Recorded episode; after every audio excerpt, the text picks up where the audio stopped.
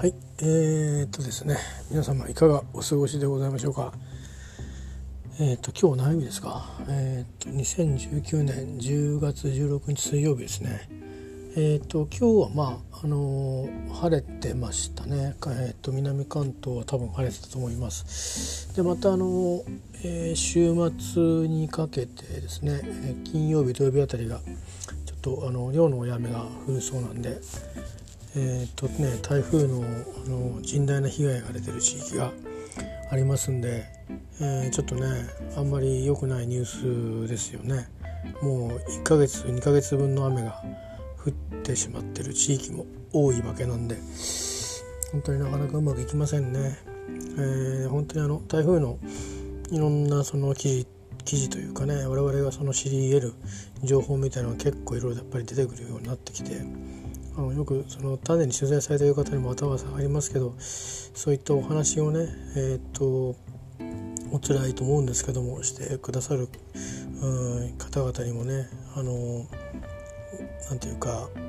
うん、その記録としてね歴史の事実をそういうふうにあの公表して、くれてるというまあそのですねあのお立場にね感謝をしなくちゃいけないんでしょうね。あのちょっと結構胸を打たれたのがあのご夫婦でですねえっ、ー、とまあご主人なのかなの方が、えーと、ちょっと体が不自由でと。で2階がないお家ですね平屋のお家に暮らしていて水が入ってきて、えー、でまああの支えないと立てないっていうことでですね、えー、まあ高いところに高いところにできるだけ高いところにこう連れて行こうとしたんですけども結局やっぱりお年を召されたご夫婦だったってこともあるしあとそれ多分高いところって言ってもご本人もですね胸まで水に浸かったということで、えー、結局そのご主人の方はですねお礼お礼を言って水の中に消えてったっていうんですよね。あのちょっと想像できない感じもあるんですけどあの、まあ、これはあのまあ、たまたま映画のシーンですけどね「あのタイタニック」っていう映画でそういうちょっと似たようなシーンがあったのを思い出したんですね。もともと「タイタニック」のシーンってあの最後は本当水まみれになっていって冷たい北極海に投げ出されてっていう、まあ、あれあの半分は事実に基づいてるけども、まあ、出てくるあのなんていうか登場人物は多少は脚色されてると思うんですけどね。えー、まあちょっとそれに近いようなものを感じてまあ別にこっちはリアルな話なんでちょっと想像するの辛いですよね。だから自分よくあるじゃないですか。子供の手離しちゃったとかいろいろそういうのと同じでですね。目の前でそのでも自分もそれ以上どうもしようがないと。いうことですよね。これはもう究極の選択とかそういうレベルを超えてもう何て言うんですかね。本当に本当にもうそのどうしようもできない極限の状態でですね、えー、まあ僕たち人間っていうのはそういう場面に立ち会わなきゃいけないことがあ辛いんだけども、まあ、非常に、うん、あるんだなということをですね、えー、まあ、うん、感じましたね。まあ、本当にうんそのその何度もこの台風の話題では何度も言いますし、まあ、最新地の時も思ったんですけどもあのそういうねあのいろんな風水がついた後にこんだけやっぱりあの、うん、あの思ってたとこじゃない形でのね被害が本当に出るんで、えー、またその被害がねあの苛烈でしょ？その本当にまあ、根こそぎ何かがなくなったり人がいなくなったり死んじゃったりというねことで、えー、まあちょっとですね本当言葉に私今ちょっとしましたけどねストーリーはそれはまあそういう記事があったんでストーリーにできたんですけどまあこれ自分が体験したら本当うんずっと喋ってるかずっと黙ってるかどっちかでなきゃ持たない気がしますよね。いや本当になんかうんずっと考え込むかずっと動いてるかってしてしてないと正気を保てないような気がしますね。まあ、いずれにしてもですねちょっとそういうような話っていうのはもうあのいろんなとこで近しいようなことが起きて、えー、いるのかもしれないんですよね。ですしそうじゃないにしても、あのー、まあ、そのうち水もだんだん引いていったりしてくると思いますしその引いた後の復旧っていうのもあの大変いろんな方が方がですねもちろんあの被害に遭った方々当人もそうですしあのいろんな団体、まあ、自衛隊やですね警察とか含めて消防含めて、えーともういろんな地域から応援も入って多分対応はされてるはずなんですけどまあね仕事とはいえねなかなかあのしんどいですよね。えー、だって私が今行けって言われたらそうどこまで働けるかなっていうかね思いますもんねだからやっぱ役に立つあのそういう日頃から、まあ、訓練してる人ばっかりかどうか分かりませんけどもあのそういう方たちがいてくれるということにやっぱりこう僕たちは感謝しなきゃいけないなと思いますよね。なんか普段いろいろと言いがちですけどね不祥事が起きたりとかあの、いろいろね、あの、いろんな立場があるからいいんですけど言動は自由ですけどまあね、あの、違反なんじゃないかとかいろいろねそれはそれで意見はいいと思うんですけどやっぱりこういう時はもう頼らざるを得ないですよやっぱり、あの強いあの組織ね、えー、やっぱりあの特殊な状況ですからやっぱり特殊な状況の中で活躍するため活動するための、えーと、組織を持ってるところとやっぱり頼らないと難しいですよね。いやまあつくづくこの台風の件についてはもう話すたびたびずっと多分当面の間はえっ、ー、といわばの話ではないんだろうなと、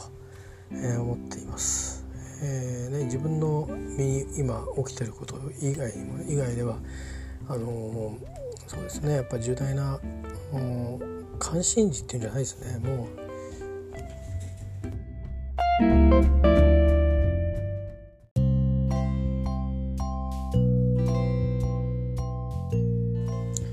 はい、えー、それでですね今日はお話ししたいことはまずまあ硬い話から入りましたんでやや固めの話をしたいんですけど、まあ、時事問題ですね。えっ、と UK のブリグジットです。えっ、と政権があ UK は変わりまして、えーとまあ、2016年の国民投票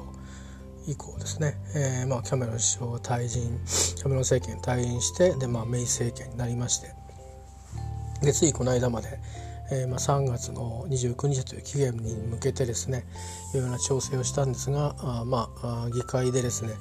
えー、承認を得ることができず、えー、結果的に期限を延ばす形で、えー、さらなる、まあ、妥協を、えーまあ、挙国一致的なですね、えー、体制を作ろうということも試みたりしたんですが、まあ、労働党ほか、えーまあ、うん、そうだね、えー、与党の、まあ、反対派もいたりして、まあ、それにならず退陣ということになりまして、えーと、いつでしたかね？7月ぐらいですかね、えーと、ボリス・ジョンソン氏が、えー、次の政権を担うことになりましてでこの10月31日という次なる期限に向けて、えー、歩みを進めてきたと。で気が付いたらもう10月になって、え10月ももう残り2週間と、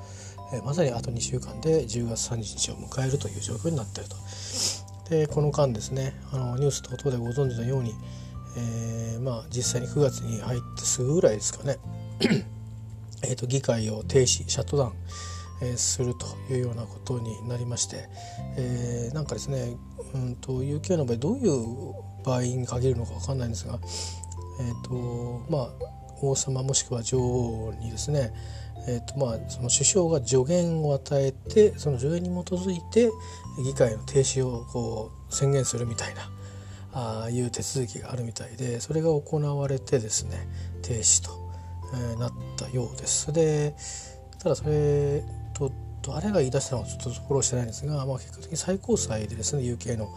えー、違憲ではないのかということが、まあ、審理されて結果的に違憲であるということになって議会が再開されで、まあ、あのまた論戦が始まったんでありますが、えー、他方ですね期限が迫ってきますので、まあ、あの調整するということとまあそれから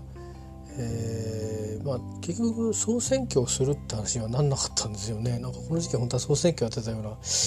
っていう揺さぶりもあったんですけどその辺途中ちょっと僕フォローしてなくて多分この2週間ぐらいいろいろ動きがあったと思うんですけど結果的にも何やってるかというと、えー、ボリス・ジョンソン政権はですね EU と大詰めの、えー、調整をしていますと。でその中でですねえっ、ー、とまあ一部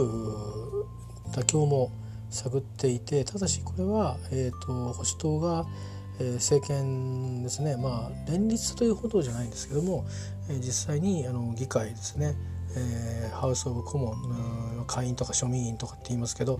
そこで政権をするのに協力してもらっている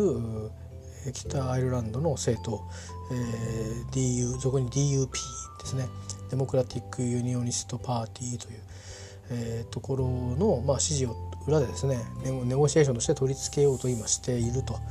で EU とはそれなりに、うんと、ある程度ですねいくつかまだ調整残ってるけども国内的には、うん、国内の議会的にはですねそこを、えー、通せば、えー、まあ多数派をですね確保できるんではないかという算段がどうもあったみたいなんですね。でえっ、ー、とそのえっ、ー、と DUP の、えーまあ、側とですね、えー、調整を始めたんですけど最初はまああのー、うん、いろいろその補助金の条件とかいろいろ釣り上げてですね北アイルランドの政党もそれだけ北アイルランドに投資を投資なりなんなりしてくれるんだったらいいいいぞみたいな受け入れる余地はあるぞみたいなことを言ったりしていたんですけどで一見その今日の今日というかまあ町の時間でですかね、えー、2019年10月16日、えー、BST、えー、ですねイギリスの時間で、えー、朝とか午後とかぐらいまではなんかちょっとこの調整は意外といけるんじゃないかっていう感じだったんですけど、まあ、市場の方はあ一転してですね、まあ、6ポンドが下がってるとドルに対して、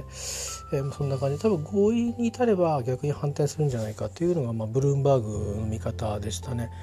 で、えーまあ、そんな状況なんですけども、えーと、9時42分の日本時間で9時42分のアップデートによるとですねこれブルームバーグですけども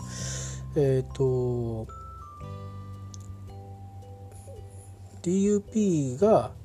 えっ、ー、と一旦まあそのジョンソン氏がですね、えー、まあその EU に対しての情報を非公式に受け入れたと言っていてで EU の人たちは臨時サミットが必要だと考えているっていう状況の中で、えー、結果的に、えー、どうなるかというと、うん、まあ1718っていうところの EU 首脳会議があるそうなんですけどもそこに間に合うように調整が終わって首脳会議で合意を得るというふうにしていきたいんですけどもうんその非公式に受け入れと言って報じたのがフィナンシャル・タイムズですねあのイギリスのね、えー、が報道したんですけど実は実はですね、えー、北アイルランドのその政党 DUP ですね、まあ、民主統一党っていうのは日本語の言い方らしいんですけどが合意案に抵抗してきているということだそうであります。でどんな情報案なんだっていうとうんとですね税関検査いわゆるそのアイルランドに国境ハードボーダーといって具体的な物理的な国境をもう一回こう復活させるということは普通にするとまあ国が離脱する EU から離脱するってことは単なる普通の国になるので国境管理が必要になるんですけどもアイルランドに限ってはまあ歴史的な背景を踏まえてあるいはそれ以上にまあ今もまたその、えー、と同じようなシチュエーションの中でですねその宗教の異なる人たちがそのえー、まあ、共にこう暮らしていてで多数派が、えー、北アイルランドの場合にはプロテスタントという形でですね、まあ、そういったこう現地の自治政府もありますから、えー、支配の体系が、まあ、ありますのでその中で、まあ、国境がないということでですねえーとまあ、アイルランド側とのこの行き来もできたりしてですね、えーまあ、その特にカトリックの多分あの信仰しているような方たちについては、まあ、そのわざわざこうそれこそ血で血を洗うようなですね 構想しなくても、まあ、和平もちゃんと結んでるんですけども、えー、まあ、生活というものがちゃんと成り立つということで、えー、まあ、和平の平和の状態がですね維持されてきてるんですけどまたそれをこう、うん、復活させるような、トリガーになりかねないという心配が、まあ、どちらにもあるわけですよね。えー、まあ、ブリス・ジョンソンさんもかなり強硬ななんですけども、まあ、彼を支えている、えー、側近たちもやっぱりその辺はあのー、そんなに歴史認識を狂わせるような人たちではないでしょうから、あのえー、まあ、その点はやっぱりちゃんと抑えるべきところは抑えようとしているということで、まあ、結局どうするんだって話なんですけども多分ですねソフトボーダーという形に持ち込むんだと思うんですが、まあ、そういう言い方もするとえーと、バックストップって言われたその安全策ですね。安全策って意味らしいんですけどよく調べてみたら、えーと、それのあのなんていうかメイさんの案に近くなってきちゃうような感じなんで多分その言葉は使わないと思うんですけど、えーとまあ、アイル北アイルランドから物がこう入ってくるところなのか出るところなのかで税関検査を行うとすなわちアイルランド共和国と北アイルランドいわゆる UK ですねその間では、まあ、税関検査やらない。で北アイルランドを出る時にやるっていうことでまあ要は一瞬北アイルランドの中だけでなんかもう自由に物が行きするように見えるんですけども、えー、ただそれはどこでやるか分かんないですね。北アイルランドに入ってもしかしたらあのベルファーストでやるかもしれないしもっと手前で、ね、やるかもしれないし、まあ、ロンドンデリーでは多分やらないと思いますけどいろいろ暴動も起きたりしてるんで、えーとまあ、例えばそういうようなですねそれはちょっとこうややわくはしてあるんですけどそういう情報案を、えー、まあ多分 EU との間でそんな話をした。だったら、まあ、アイルランドも飲むだろうねっていうか EU としてもあまあウェルカムだというような話になったのだと思うんですよね。でボルス・ジョンソンとしても、えー、結果的にそのちゃんとうんと、国としての手をなすというとこの対面はギリギリ立つんであとはまあ DUP がその自分たちがその北アイルランドを実施している立場でね、えーと、いやいやじゃあどこでやんだよというような話で揉めないようにですねまあまあ大きな合意を、えー、してもらうと取り付けてもらうと、まあ、当然そのまた見返りみたいな言い方変ですけどあのまあ支えの裏付けになるようなそれなりの支援とか、えー、特別なねなんか手厚い厚遇もやっぱり一緒に抱き合わせて折衝をしてたようなんですけどもえっ、ー、と非公式で受け入れたらしいんですがえー、なんかあの地方議会がですねえっ、ー、とそういう、まあ、特別な取り決めがされる場合はあ、まあ、拒否権を持っているというようなことも一方で報じられているということで、まあ、そのそれをどうして報じられたのかちょっと分かんないんですけども、まあ、ちょっとあの、まあ、ブルームバーグの方の誠意としてはちょっと難しくなってそうだねと。EU 首脳会議の前に、まあ、UK 側がそのこれなら飲めると。要はですね多分ボリス・ジョンソンさんとしてはいろいろあの私が覚えてる限り9月中のその議会が再開してからの採決で提案した案はほとんど否決されてるんですよね。それはもう当然与党の中の反対派もいたりして、えー、前のメイさんの反対派じゃなくて今度はブリスさんの反対派もいるわけですよね。まあ、そのいわゆる、まあ、ほぼほぼハードブレグジットといって何の調整もしないで出ていくに近いような結局そういうふうにななってしまうような、まあ、案だったと思うんですけどもあいやそういう政策っていうかね。で、えー施設されてたりしてるんで多分これメイさんと同じようにですね EU と調整して戻ってきて議会で反対否決されてそしてあのアメンダメントが出てきたりしても自分たちの案がどんどんこう変わっていって結局決めきれないで時間切れっていうんだと多分今度さすがにねハードハードブリューっていいじゃないかと用意しとけと言ってたにしてもさすがに混乱生じた場合にはもうそれ収集しようがなくなっちゃうんで実際にはああは言ってますけどあのもう例えば、えー、調整がならなかったら、うん、10日前には、まあ、多分プランがちゃんとある程度ああってじゃあこういうふうにやるようにというふうにしてまああの一定程度のですねあのなかなかハードな宣言がされたアナウンスメントがちゃんとこうというかまあスピーチがあるんじゃないかなと思うんですけどそれぐらい重たいような今状況にあるはずなんですね。なのでまだちょっと予断は許さないですね。あのそういうふうに言っていて、まあ、要はいきなりねそんなことあのいきなり言われてるのか前々から想定はしていたのかでいよいよ決断の時が来たぞということなのかもしれないですけども、まあ、そういうギリギリの交渉をして、えー、UK の中 UK の中でギリギリの交渉があると。で EU の中も、えーとまあ、いくつかですねえーと、合意されてる中で、まあ、税金の話補助金の話環境基準の話で、まああのー、全くその同じ、まあ、ヨーロッパの地域だったり、えー、するんだけども、えー、まあ、ちょっとこう全くね あの手放しで 本当に本当にまあ全くもう好きになりますっていう状況になることもなんかあまり EU は効力を持ってないので、えー、ちょっとこのままね首脳会議に出すという状況とは言えないだろうということになっていてえっ、ー、と多分うんとですねもう間もなくえーと、午後ヨーロッパ時間、C、多分 CST ですかね中央ヨーロッパ時刻とか CET か、えー、で午後5時って言ってるんで、えーと、7時間前だから、えーと、そろそろですね今それこそ今頃かなんかに進展状況を説明してるような話なんでもしかすると新しい情報がアップデートされてるかもしれませんが、え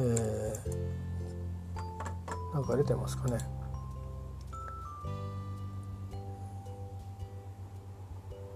今のところ新しいニュースは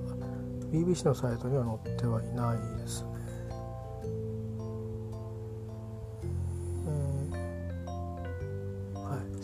まあ、いずれあの多分あの情報が出てくると思いますけども、まあ、そんなような状況がありますということで、まあ、いずれにしてもですねあの何らかの調整を減るのか減らないのかで、えー、にしても、まあ、なんか準備をしてちゃんとルートするのかあるいは再延長するのかということに多分なるんだと思うんですよね。まあボリスさんとしては再延長するからといって痛手は多分ないと思うので,、えーと、でみんなが多分英国以外のみんながですねてか英国の中でもうんと本件参戦してる人以外は皆あの混乱は望んでいないでしょうし EU の側もある程度もう混乱には備えができていると思いますがそれでも、まあ、あまりまあ、マーケットを含めてですね混乱が起きるのはあ混乱っていうのは別にあの停止するとかじゃなくて、えーと、為替相場とかが大きく変動するようなこともあまり好んでないんじゃないかなと思うんですねある程度織り込んでポジションを取ってると思うんですけど、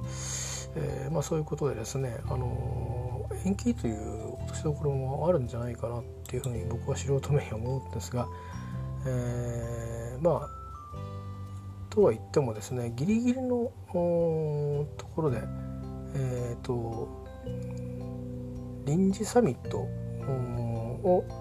やるという案もああるようですね。えー、それはやっぱりそのジョンソン首相が離脱延期要請をしなくてはいけない、えー、ように、まあ、結果的にそのジョンボリス・ボリス・ジョンソン政権が描いているシナリオじゃないけども、まあ、そうするしかなくなるよう手詰まりになってくると。でその臨時、えー、これ今回今なんか多分どんな何かアドレスアドレスがされてると思うんですけど、えっ、ー、と期限離脱期限3日前の10月28日あたりを、えー、可能性としてそこで臨時サミットが行われてまあまた延期というですね なかなかこれ決まらないですよね。でまあそういう状況であります。これはまただから、まあ、 ongoing の話なのでえっ、ー、と、うん、あのこれ何何ヶ月前ですか？7ヶ月前も同じようなことがありましたけど結局なかなかですね、まあ、政権も変わってしまう立場も変わってしまうんで、えー、ゼロベースになるんですけどまあでもまあもともとのその離脱をさせたいと思ってたり政治家のうん思いのなんかそのまんまのあの多分だいぶあの民意は変わってるようではあるんですけど、えー、まんまの方が、うん、意図でですね、えー、交渉がされているわけですからまあそそなんていうかな変にあの無理に無理に解釈してあのこうであろうというふうな標高付けをしてるわけじゃなくて逆に言うとそういう方向付けもあるのかないのかよく分かりませんけどもあのまあねユナイテッド・キングダムこうあるべきみたいなあの一つのこうなんか高邁なプライドでもってですね、えー、それとそのまあ脇をどれぐらいの人が固めてるかわからないんですけどもえっ、ー、とまあ一定程度、まあ、ちゃんと情報も入って、えー、ちゃんと作戦もあって、えー、おやりになってると思うんですが、まあ、延期はもしかしたら作戦のうちかもしれないですね。あのボルス・ジョンソンがもう挑戦に来たかということで、うん、といよいよ、まあ、EU の方の情報を少しでも引き出そうというようなあいざいざもう出てくんだとなるとねギリギリの瀬戸際外交じゃないですけどいうのもあるのかもしれないです。まあ、それはさておきましてですねちなみに、えーとまあ、2016年にですねそれぞれ、えーとまあ、EU 残留離脱と投票した人たちが今どう思ってるかブレジブレジットにという調査をいろいろ多分民間の調査機関だと思うんですけど EU, EU 系の、えー、いろんなところがやったようなんですねいろいろと。でもともと2016年7月の、まあ、いわゆるレファレンダム国住民投票国民投票は、えー、52%があえっ、ー、と離脱ですね。で、えーと、48%が残留ということでしたと。で、えー、まあ3年以上経って、えー、どうなってるのかという話でですね、えー、どうもあの見てみるとですね、えー、まああのそのまんまとにかくえっ、ー、ともう何の取り決めもなく早く出ていきたいという人というのは、えー、23%これね調査したのは誰の調査かな？えっ、と2019年9月えっ、とねアベレージですね。なんなんか定点調査っていうしてみたみたいですね。4月から9月まで調査してる、えー、もののようですね。はい。えっ、とカンターカンターっていうのかな。えー、であとはまあテレザ・メイさんのディールはで離れていくのがいいんじゃないかと、まあ、あの要はそのバックストップの話がありますけども9%。えー、でまあ離脱ただし、えーまあ、単一市場、えー、関税同盟ですね、えー、勝つために。まあだから結果的にその完全に出てっちゃうんじゃなくて単一市場といってるのは要はその、まあ、ヨーロッパ圏単一市場の話ですね、えー、そこには残るだから EU の中には残らないけども経済的な結びつきでは密接に残ると。いう人は14%これ2人合わせる2つのセルかわしても23%リブ・ウィズのディールを同じになっちゃうんですね。でそれからあ EU に残りたいと。それからその、えー、と離脱の手続きのことはアーティクル50っていうらしいんですけど、えー、リボークしたいと。それをまあ廃棄破棄したい、まあ、一回あの通知してるわけですね。でそれを破棄したいと。残りたいと。34%よく分かりません。Don't know が20%分からない人も除いたにしてもですね、えー、要はまあ残りたいが34%なんですね。えーでえっ、ー、と出ていくけど関税同盟は守りたい。だからこの完全に出ちゃいたいと何の交渉もなく出ちゃいたいという人はあまあなんだろうな。メイさんはのやつは、まあ、出ていくこと前提にしてるんだけどこれそのままほぼほぼほぼずっと EU に経済的に結びつくんじゃないの？っていうじゃないの？っていうハテナがつくやつだったんですね。であの単一市場そのあの関税同盟には残りたいだけどまあ国としては出るというのが10%の方がもっとまああの残り側に近いですよね明らかに。えー、これだけで取ると48%いるわけですよ。だから、うんと、とにかく出てくっていうのをその、まあ、否決はされましたがメイさんのディールあるいはノーディールでいったのも32%で、えー、まあそれ10%以上残りたい人の方が10%ぐらい多いんですねと言えると。でえっ、ー、とあとはあまああ10月の31日までにですねえ、ー、ともし新しいその調整案っていうかね出なかったらああなたは、うん、もしどちらかというとどうしたいですかとどんな意見ですかと Which of these options would you prefer? If no new Brexit deal is agreed by、uh, 31st October ですね、えー、調整がならなかったらどういうふうにしたいですか？どちらかというとと。と一番多いのがあこれもちょっとさっきのあれとはちょっと違ってて、えー、これはね7月から10月まで3ヶ月で BMG ってところが調べてるみたいですけど、うん、Leave without a deal 調整なく出てくると30%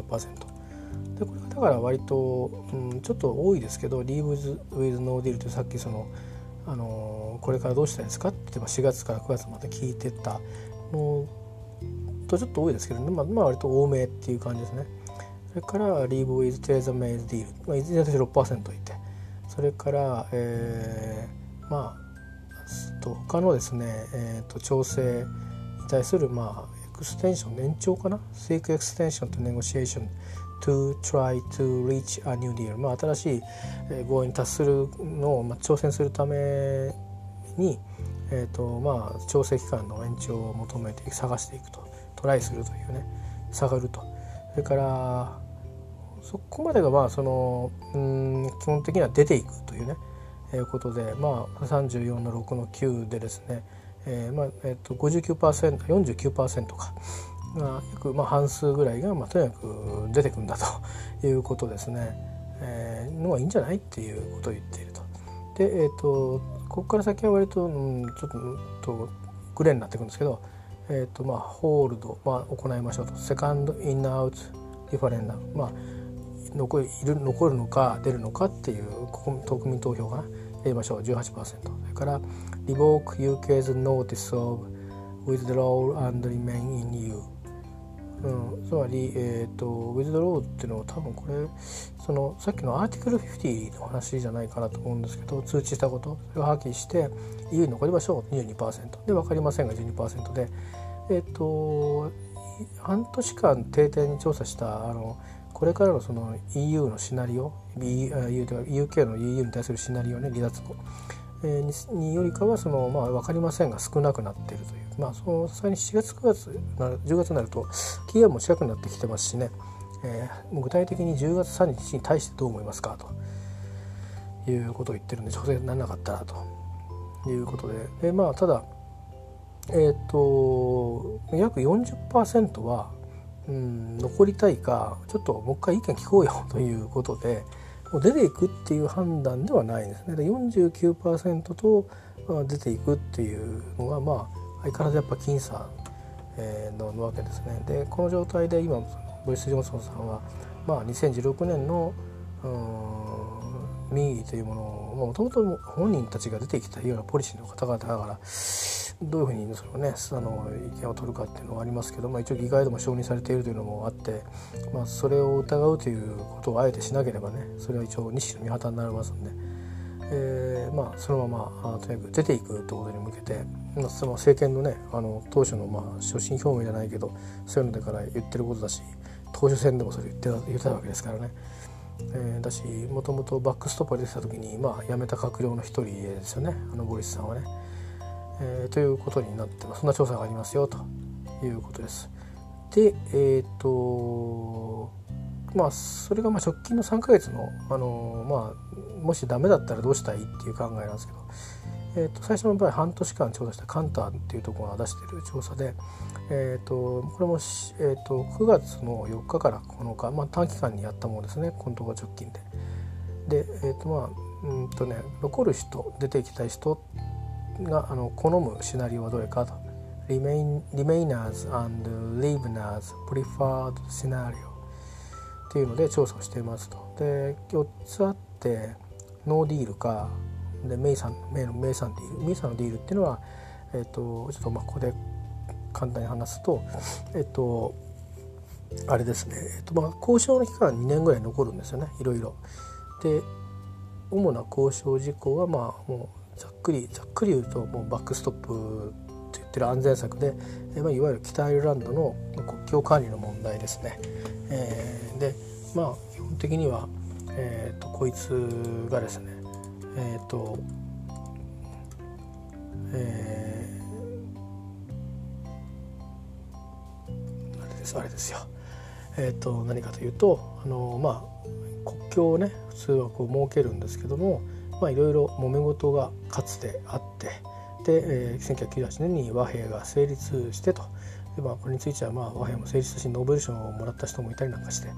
で、まあ、その後国民もあの経済もですね発展をしてるんですね実はあのの北アイルランドエリアも。でかつてはあの今回それこそラグビーのチームが来ましたけども、えーと、ラグビーのあのチームってあの実際に北アイルランドプロテスタントの、えーと、選手がどれぐらいいるかわからないんですけどもあのアイルランドとして1チームなんですね。ラグビー協会1個しかないということもあってでですからあの歌う歌もあのナショナルアンセムではないですね、えー、一応は。あの外のあのアイルランドで試合をやる時以外はアイルランドつまりその、まあ、ダブリンのアイルランドね。アイルランド共和国でやる時以外は基本的にはあのアイルランズコールアイルランズコールを歌うんですね。あのチームの歌を。1995年にのワールドカップで作られた歌を歌う。でまあホームで試合する時ホームっていうのはまあ南南側のアイルランドっていうかねアイルランド共和国歌う時は、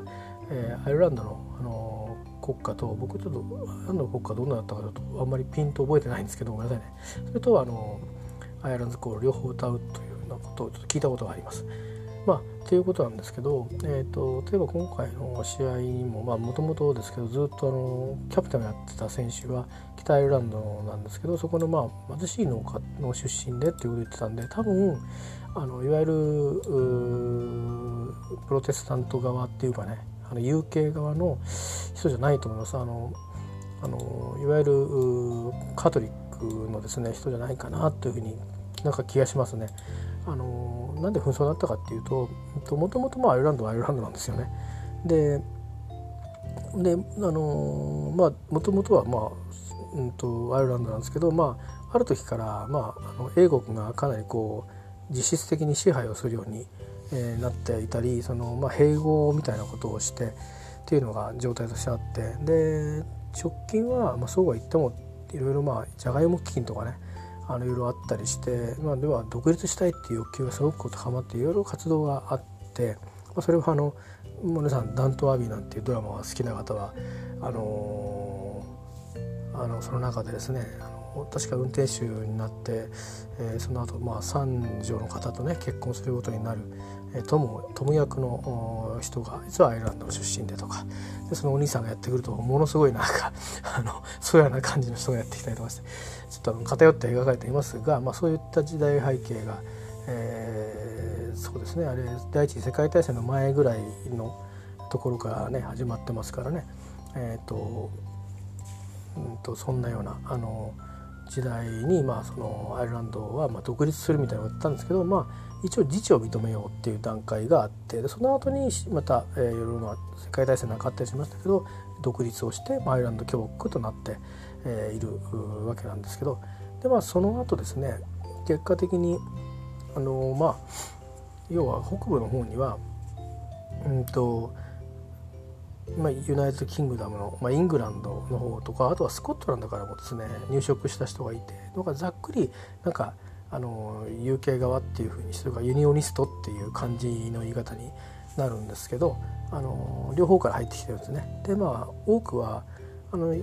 イングランドもスコットランドもカトリックの方は当然いらっしゃるんですけどまあどっちかといえばそのプロテスタントの方たちが多く入植していてでまあその暮らすエリアも分かれてるしそれでその支配してる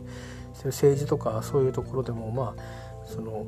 後から入ってきた人たちの方が力を持っていてみたいな気候に仕上がっていてっていうのはもともと UK の方が支配をしていたからと。まあ、要は少数派によるうん多数派多数派支配みたいなものがあのこれよくあるパターンですよね。あのこれまあ UK とかアイルランドも決して小国ではないと思うんですけどもあので発展途上国でもないと思うんですけどもあのアフリカなんかのあの、まあ、いわゆる途上国ってとこではよくそういうことがあってそれがあの市民同士が殺し合いをするようなジェノサイドにつながるようなですね、えー、積年の恨みがたさってですねあの昨日までの友達の家のお父さんお母さん同士が殺し合うみたいなことに発展するというようなですねあの悲劇を生むというまあ、典型的なパターンなんですね。でそれもあってまあ、紛争が絶えなかったんですねだからそういうふうにあの独立した後も結局その完全にきれいになんていうかなあのやっぱり同じ土地に住んでた後から入ってきた人がいてでまあでそれでそのもともといた人をこう区切区切った区切ってある程度支配をしちゃってるわけででそういうふうにこう差別が生まれてるとあるある地域のついては。あのアルスターっていうエリアなんですけどねプロビンスなんですけどでそういうような、あのことがあるんで、あの残ってるのは仲間をねどうにかしようということで、えー、いろいろその過激な集団も出てくるわけですよ。まあ、あのその辺はまた後で皆さんあのご興味のある方はいろいろあのもうインターネットで調べればいろいろ出てきますんで。で今でもまああのその団体は一回解散までは行ったのかな。ちょっと分かんないんですけど勢力弱くなったんですけど今またですね新しいそれこそネオナチじゃありませんが、えー、新なんとかっていうね団体ができたりして。でそういった過激な思想や活動を本当にしてしまう人たちのまあ、政治的なですね立場をあの表明する政党もあってそれも結構有名なんですけど それも調べてみてください。あのアイルランド紛争とか政党とか、えー、テロとか調べるとですね大体中出てきますんで。でまあそういったようなことがあるんでもう一回そこにこうハードハードボーダーを置くのは嫌です。嫌だ嫌だねと。EU もそう思ってるし EU 系のリーダーもメイさんもそう思ったと。で、えー、まあそれをやらなければえっ、ー、と、えー、あの紛争とは関係はなくなくなるというか心配はないんだけどただ EU 離脱してるって言ってるのに あの要はソフトボーダーって言うんですけどあのまずまあ一応国境はあるだけど物とかサービスの自由はいいよと自由で北アイルランドはと。うん、っていう当然考えるんですよ考えるんですけど、えー、やり方を考えるんだけどまあ一旦自由にしましょうと。でそうしちゃうと結果的にえっ、ー、とまあ北アイルランドっていうのはイギリスですか UK ですからイギリスの国内でそう自由じゃないかということに、えー、なると。で一応あのえーと、移行期間っていうのがあってそれが2020年なんだそうですね。でこの後だからどういうふうにまあどういう経済関係というか貿易とかそれから国境の問題も含めていろいろあのお互いが自分たちっていうか、まあ、UK の側が技術開発も進んでそれこそあのなんていうかなその国境をねあのこう国境の警備員がいたりとかはないけどなんか簡単な方法であのあのそれこそ IT とかいろんな技術を使って通過する時に中をこうね決まったものをちゃんと積んでおいて貼っておいたりすると多分ベーッとチェックできるとかあなんかいろいろいろいろ駆使をしてなんか考えましょうと。でそういうのを踏まえつつあの EU という系の新しいその通商関係について合意をしましょうという話になっていたんですね。でそれがもし合意しなかったとしたらもということでバックストップというのを、えーと設定をしましたと。で、えーと、そのバックストップの内容については、まあ、EU と UK の間で、まあ、関税同盟を結ぶと。だからまあ単一市場に、まあ、言い換えるんだけどなるとだからすなわち物の自由行き来は自由のままと要はそこでいきなりバツッと切れないように バそれをバックストップと言ってるんですね。でじゃあそのバックストップじゃ永遠なのかっていうと当然そんなことなくて UK からしたらそれを早くなくしたいわけですよね。でなので、えー、バックストップを解消するには、えーと、またあの、まあ、調整しましょうということなんですけど 調整しましょうってことで何をどうやって調整するんだという話になっていくじゃないですか。でもそれはこれから考えましょうよという2年もあるしと。むしろ2年なでもダメだったらってことだけどもいや2年の中で考えましょうみたいなこともなかなかこういろいろ話あったんですけどあの強硬派はですねいやいやそれはあんたずっと EU に縛られるんでしょうという話になってですね、えー、それはバックストップじゃないだろうと、まあ、それは与野党ともに言ってたような気がするんですけどあのもうあのとにかく野党は野党でとにかく保守党の政権を潰したいというのもあるしうん、まあ多分あの最初の3月の時はもう一回のえー、っとねもう一回の国民投票かもしくは総選挙をやって政権が弱体してましたから、えーとまあ、結果的にはもう離脱しないというふうに持ってきたかったと思うんですけどただその国民の民意っていうものをあからさまにねオポジット野党の方も、まあ、無視するっていう手は取れないから自ら言い出せないみたいなねところはあるんであのなかなかそういうのに手続きっていうか雰囲気作りに時間がかかるんでそう結局あのジェイミー・コービーでしたっけあの労働党の代表の人も別にあのこれはもうジェネラルレクションをやらなきゃいけないみたいなことは言ったけども EU に EU に残るべきだとは別に言ってはいないんですよね。でもでもなんとなく見てると多分みんな残りたいんだろうなという感じが私は見ててしてました。うん、でまあそういうことですねメイさんのディールっていうのはあそれですね。ちょっと話長くなりましたけどあのノーディールとメイディールっていう違いはそこですメイディールってそれですだから北アイルランドの問題がなんかこう曖昧なままちょっと残っちゃう懸念があるというふうに見るかまあまあちょっと曖昧だけど、うん、とりあえずとりあえず抜けられるじゃんとあとはいろいろ考えようと。うん、まあもともと戦争がっていうか紛争になったぐらいだから紛争になるよりマシでしょっていうぐらいな感じでもってですね柔らかく受け止める考え方ですね。でそれからあとは、えーと、シングルマーケットカスタムユニオンというのは結局、うんまあ、経済的な結びつきとしては、まあ、EU と今後も、えーと、同じ経済圏にいましょう。もしくは関税同盟といって、まあ、関税をフリーにするかすごく低く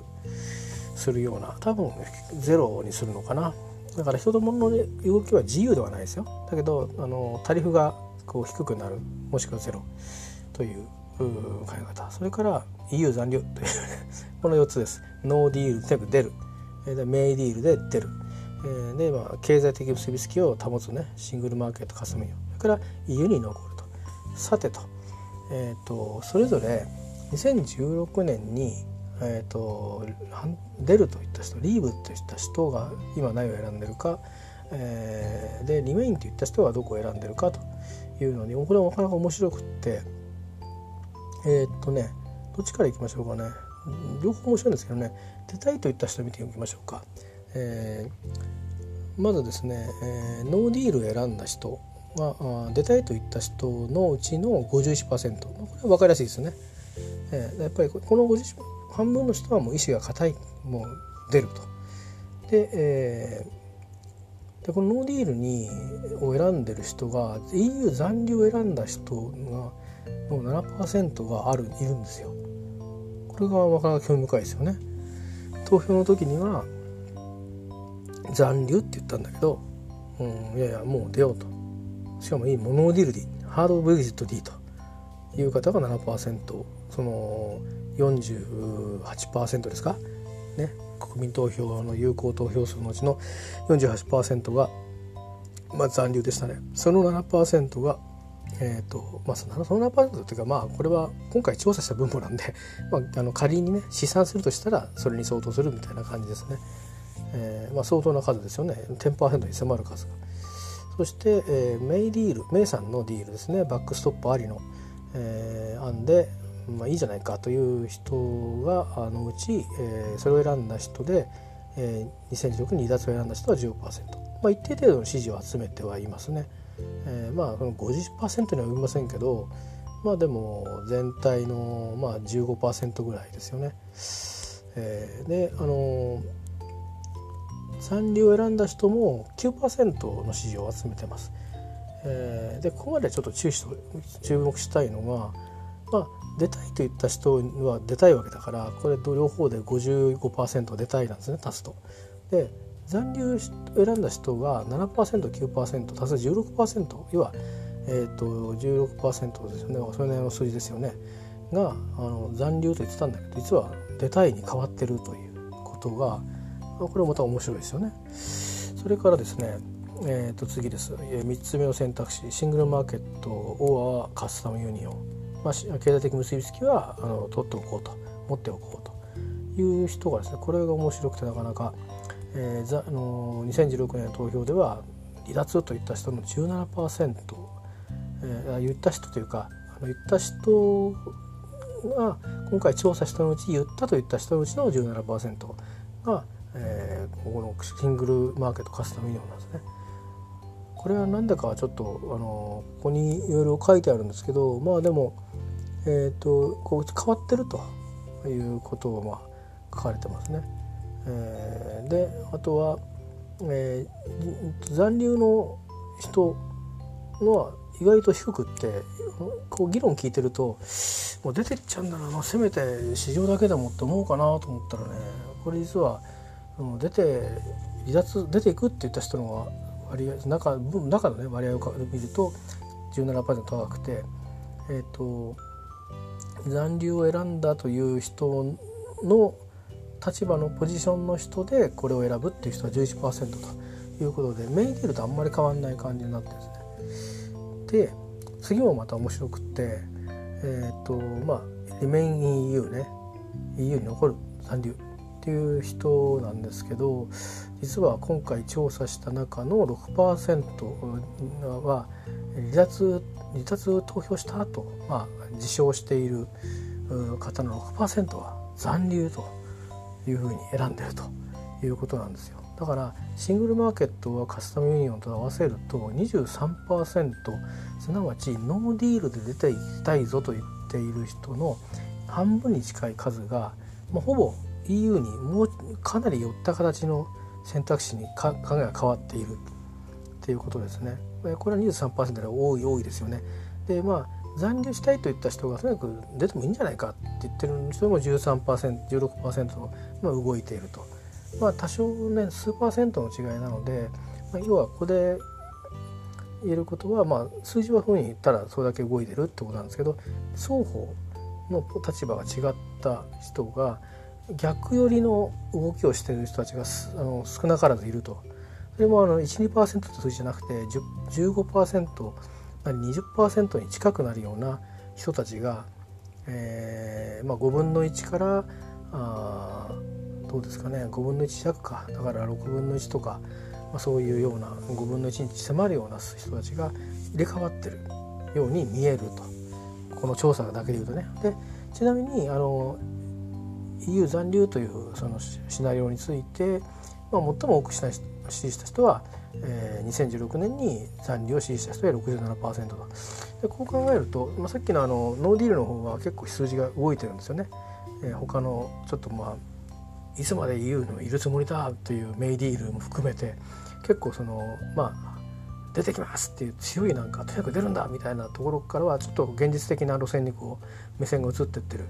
ですけども残留っていう人はまあ今と変わらないんでね、えー、現状維持なんでなんですけど67%と、まあ、約7割。あまり考え方は変わっていないと。でも面白いのはノーディールを選んでる人もいるしメイディールを選んでる人もいるっていうところが面白いなと思いますね。はい。えー、それからまああとはそうだな、まあ、経済だけっていうふうに変わってる人がいるのもやっぱりこのいろいろあまりすっきりとした議論が行われてるには思わないんですがえーまあ、一定程度このいろいろ議論の過程によって、えー、考え方が変わってきた人がいるという感じですね。でえっ、ー、と他の調査ではですね、えー、さっきまああのどこかなえっ、ー、とうん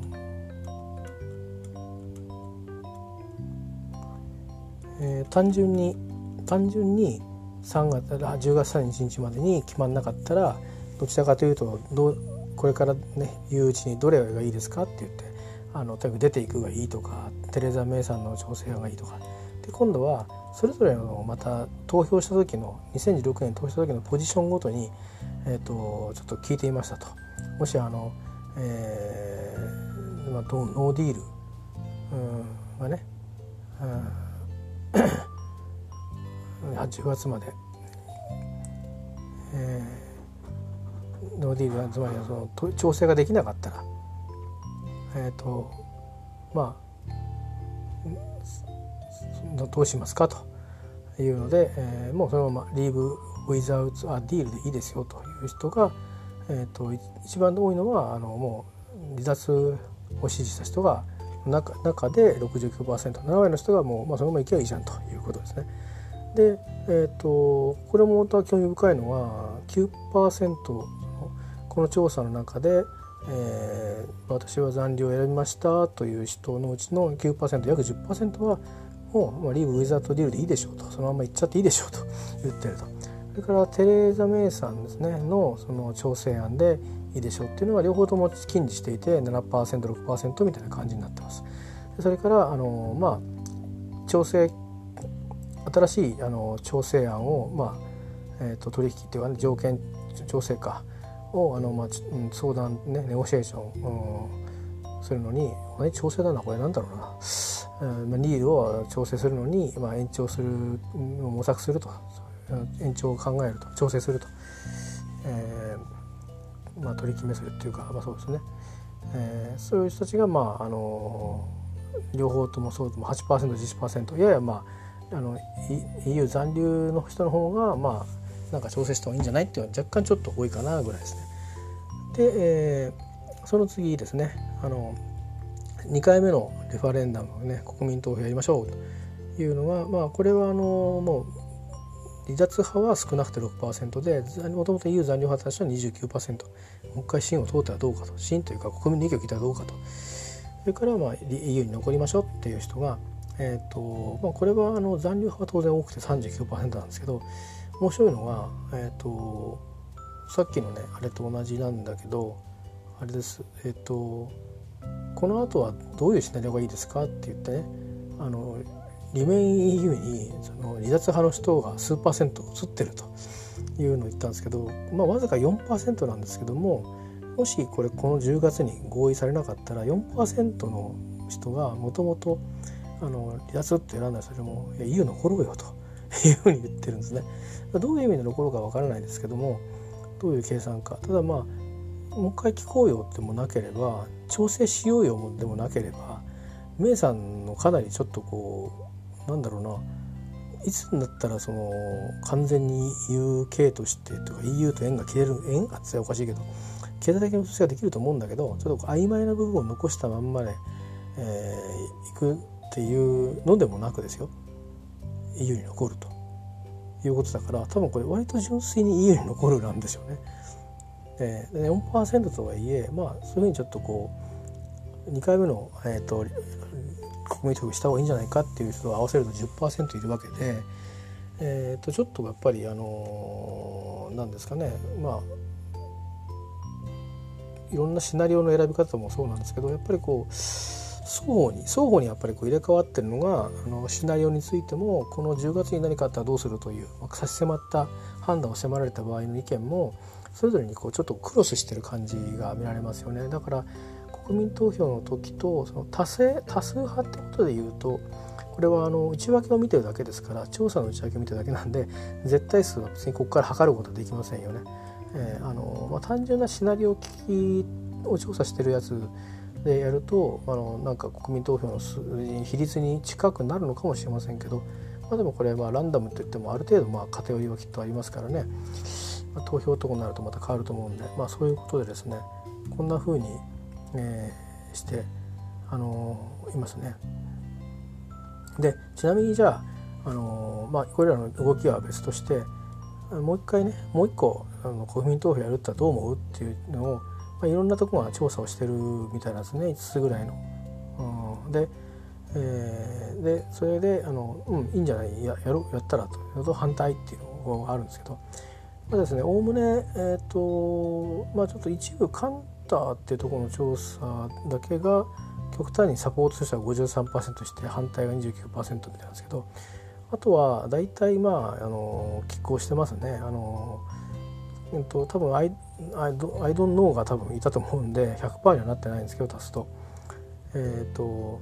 まあ、4641とか4342とか4148とか逆にその、えー、さっきのカンターと逆で、えーと、これなんだろうなペネルベースっていうのかなはあの反対が多かったりとかで今ちょっといろいろあのもともと2016年どっち投票したっていうのとかあとは今10月のあの3日もしこうなったらどうする？っていうのは BMG ってとこなんですよ。そうじゃない調査っていうのはカンタルってとこなんですけどあの BMG の調査は割となんかうん賛成が41反対が39って感じで、まあ、拮抗してる感じですね。えー、なのでなんとなくちょっといつ調べたかはちょっとわからないんですがそれぞれまあ10月7月から10月の間で調べたと言ってますが、えー、まあ他の今見てきた、あの統計ですね。統計というかまあ調査結果と、まあ、合わせると、まあ、BMG ってところのやつが割となんか近いのかなっていう拮抗の仕方としてね、えー、まあ全体の4割ぐらい反対も賛成もあるということなので、まあ、これはまあ政治決断に委ねられるっていうところになるんでしょうけど、まあ、政治家は今それは考えていなくてあれ与党はね、えー、と今調整を試みてるし、まあ、EU の側もこれ延長ってあるんだろうなという話に事務方はなってるという話でありました。えー、ということで、あのブレグジットをですね、えー、なかなかその北アイルランドっていうのがえー、なかなかこうキーになってきてはいますが依然として一体どういう絵になって、えー、どういうことになるのかっていうのはなんかなかなかこういつもうんと解説ばっかりで なかなかあの前に進まないという感じで進めばいいってもんじゃないんですけどもえーと、なんかこの変な状況に慣れてきちゃってるとこがあってあの当のあの UK やあのいろんな個性のしている、まあ、各国々というかねそれでどういうことになってるのかちょっとあのいろいろ分からないこともあるんですけどね。えーとまあ、一方でねなんかあの、まあ、別に驚くことはないんですがスコットランドの方ではあの独立運動みたいなものが、まあ、このタイミングでですねあのまたちょっと活発になろうとしていたりとか、まあ、ちょっとどういうふうになるかはなかなか分かりませんし、えーまあ、予定通りの行動になのかもしれませんしと分かりませんがまああの、こちらですねえっ、ー、とブリグジットの方も一応ですね3月と局面を変えての大詰めに一旦なってるということですね。えー、ですんで、まあ、イングランドがもし決勝戦までラグビーワールドカップ残るとですね、えー、どうなってるんでしょうとあまだ EU という UK に戻るのかあそれともえっ、ー、とあもうハードブリッジとしちゃったのねと。まあ、あの空港とかそういうとこはですね確か半年とか1年とかあの今まで通りの、え、やり方でっていうのありますしもちろん彼らの母国に帰るので、えーと、多分多くは、うん、そうよね。多分 UK のどっかの国籍を持ったことが UK の国籍を持ってるはずなので別に国に入るのは構わないと思うんですがただその私彼ら特別なんで特別な出口が出たりすると思うんですけど、まあ、空港自体がねちょっと混乱してると、あの、空港の施設がこうね混乱してると離発着にも全く影響がないとも言えないんで。あのね、あのいわゆるいろんなスポットみたいなところが開かないと機材の入れ替えとかできないしねまあ、そういう意味でこうそれがすごくディレイしてるような状況だと、まあ、こうダイヤがちょっと乱れるとかああいう影響もねなくはないというなんか実はラグビーワールドカップとも完全に無縁でもない感じなんですよね。えーまあ、のアイルランドは多分多くはアイルランドに帰っていくと思うので一旦は多分ダブリンにまあでもダブリンに行くとしても一旦多分ロンドンに入るんじゃないのかなと思うんですけどね、まあ、エジンバルに入ってダブリンダブリンとかうんまあ、一回ダブリンかな。でダブリンに行ってからバスやら鉄道やらで北アイルランドの人は帰ってくとかいう感じになるんじゃないかなと思うんでまあるいはダブリンからまた他の空港にね、あのー、行くとか。なので、まあ、アイルランドが残った場合には、まあ、そんなに変わらないんじゃないかなと。急にあの別にこ今から国境を作っても間に合いませんからね。あのいきなりハードボーダーにならないと思うんで、えー、まあそんなようなあの感じで影響がちょっと出るかもしれないと。いうラグビーの方もね無縁ではない特にイングランド、えー、あのー、なかなか微妙なことなのかもしれないですよね。ブリグジットとかしちゃってると国がそれでなんか大騒ぎになっていて、えー、もしこれ優勝して帰ったのになんかちゃんと喜んでもらえなかったりするとなんかちょっといまいちですよね。どうなんですかね。なんかできれば多少静かな環境であの、えーと、本当に本当にめ、ね、おめでとうって言ってもらえたらいいんでしょうし、えー、いやまあもちろんあのニュージーランドっていう国があのあのなんていうかな、えーと、あっち側にはいますんで、えっと、いろんな国を倒してきて決勝戦に残ってたらっていうそういう話なんでね、えー、ちょっとなかなかあのまあ、でも3位決定戦でもあれかな。試合11月1日あったかな。だから11月10月3日を超えるんですよね。さあどうなってますでしょうか。ちょっとあの長く説明もうまくなかったですけどまたちょっといつかトライしたいと思いますんで、えー、ちょっとまたあのにまたこうトライさせていただきたいと思います。今日のところは以上です。